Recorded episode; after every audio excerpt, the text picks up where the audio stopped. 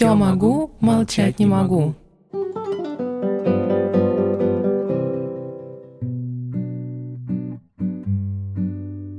Добрый вечер.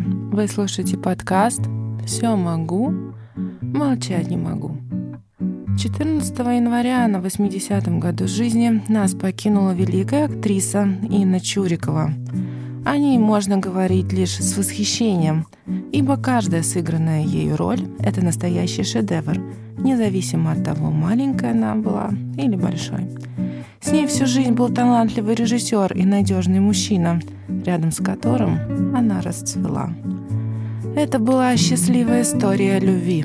Но сегодняшний выпуск мы посвящаем главной героине Инне Михайловне, которая смогла полностью реализоваться в жизни и как актриса, и как женщина. Мы расскажем, что Инна Чурикова говорила о работе, любви, предательстве – и, конечно, семейном счастье, которое было бы невозможным без ее мужа. О работе и творчестве.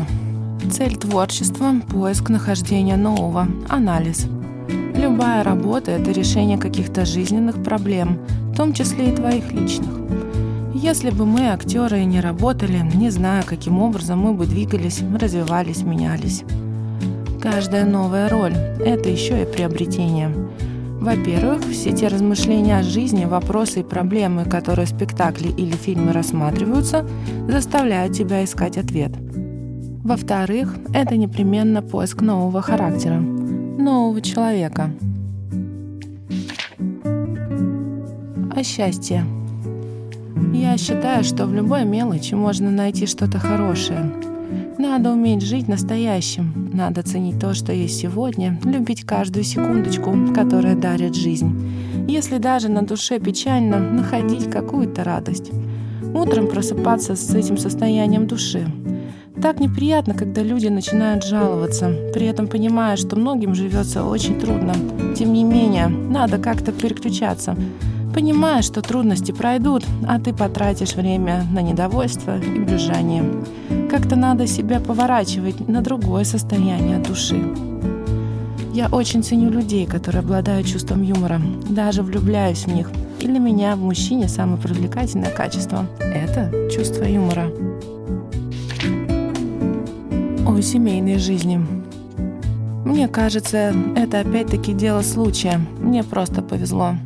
Да, Глеба у меня, конечно же, были какие-то полудетские влюбленности – но ничем результативным они не закончились. Наверное, судьба берегла меня для него. Как-то в интервью меня спросили, смогла бы я уйти от мужа. И я ответила абсолютно честно. Да, если бы встретила мужчину достойнее его.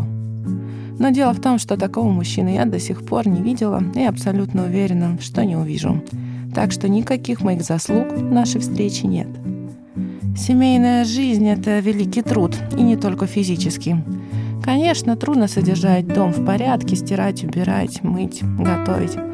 Но гораздо труднее быть терпеливой.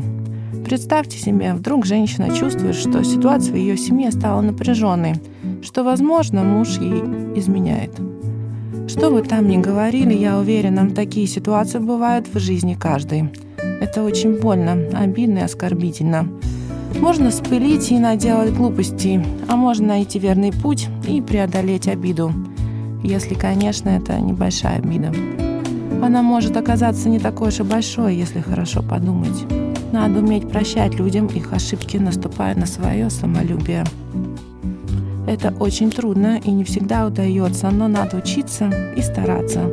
Когда в любой ситуации человек думает только о себе, он на все обижается. Ему кажется, что все желают ему зла. А ведь на самом деле это не так. Вы знаете, у меня всегда есть ощущение, что люди сагатированы на любовь. Я в это верю, просто иногда они не слышат, не чувствуют, Прерывается связь с самым главным, когда ты вдруг не видишь, не слышишь, не чувствуешь, для чего ты живешь.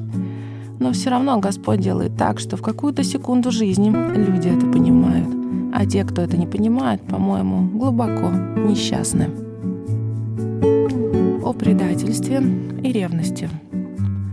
Что меня может больше всего обидеть? Наверное, предательство. И тоже сложная ситуация, потому что не могу говорить об этом с абсолютной уверенностью. С одной стороны, кажется, что предательство, а с другой стороны, понимаешь, что человек свободен. Так почему, собственно говоря, он должен быть обязательно со мной? Он, допустим, предпочел кого-то другого, другого человека мне. Это предательство?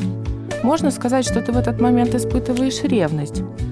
Да, но что такое ревность? Это ощущение того, что тебя предали. Ты думала, что рядом с тобой плечо, тыл, а он бабах, и не тыл вовсе. В эти моменты приходит такое отчаяние. Иногда женщина или мужчина чувствуют внутри себя такую беду, что сильно заболевают, становятся совершенно незащищенными. Мне рассказывали об этом. И все разводы, скандалы, слова о том, что этот человек стал тебе врагом на всю твою жизнь, как это понять? До какой же степени доходит ненависть? Как же она ослепляет? В принципе, хотя и есть Божьи слова о том, что жена дана на всю твою жизнь, человек все равно свободен в своих чувствах и не должен жить все свои дни с другим из-за чувства долга или жалости. Это надо четко понимать, хотя это очень горько, очень страшно и очень печально. Не всем хватает какого-то высшего чувства, что эта женщина на всю твою жизнь, что она послана тебе Богом. Бывает и так, что она и не Божий дар вовсе. Не каждому удается найти своего человека на всю жизнь, чтобы не устать от него, не скучать рядом с ним. Как говорится, чтобы было одно дерево и две головы. О муже. Красивый, видный, всего на 9 лет старше меня, а такой образованный, талантливый и своеобразный. Я смотрела на него и слушала с раскрытым ртом и влюбилась в него сразу же и бесповоротно, хотя надеялась на взаимность еще меньше, чем на получение главной роли в его фильме. Это очень талантливый режиссер. Талантливее я не встречала. Мне жаль, что из-за сложности у него нет возможности сейчас снимать. Но если он пригласит меня на какую-нибудь роль, я буду счастлива. Глеб понимает меня как никто другой. Требовательный, строгий, но ему даже не надо говорить много, он просто может посмотреть на меня. И я уже знаю, что делать. Очень доверяю его хорошему вкусу. Мы с ним словно дышим в одном дыхании, одинаково думаем. Не раз замечали, что у нас одинаковые реакции, потребности, желания. Даже делаем что-то порой одновременно. Встаем, идем в определенную сторону. Я иногда его спрашиваю, «Глеб, я тебе не надоела?» Он отвечает, «Нет». И ты мне, говорю, так и живем. Да, мне с ним очень повезло, он дал мне такие замечательные роли. А когда человек к тому же верит в тебя, ценит тебя, любит тебя, это же великое счастье. Он считает, что я многомерная величина. Это поразительное чувство, когда в тебя верят не как в жену, а как в актрису, которая многое может.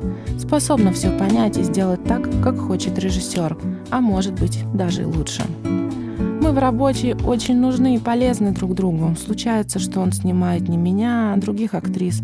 Но я обязательно смотрю отснятый материал, он со мной советуется. Мы вместе много читаем, обсуждаем прочитанное, ему очень важно мое мнение, потому что он мне доверяет. Поверьте, в жизни такое взаимопонимание встречается редко. И это большая удача, что у меня оно случилось. Глеб Панфилов в одном из своих интервью признался, в момент личного знакомства с Инной Чуриковой он столкнулся с ней взглядом и как-то сразу понял, что это судьба. К тому же она так напоминала ему девушку с рисунка, которая долгое время висела на стене в его комнате. Она не похожа ни на одну из своих киногероинь. А как женщина она меня покоряла постепенно. С первого взгляда влюбляться опасно. Впрочем, Долго смотреть на прекрасное тоже опасно, тем более начинаешь чувствовать, что обойтись без этого невозможно. Говорил о своей жене Глеб Панфилов. Вы слушали подкаст «Все могу, молчать не могу». Вас ждут новые истории на следующей неделе. С вами была Эвита, и пусть у вас будет дольше вида. Пока.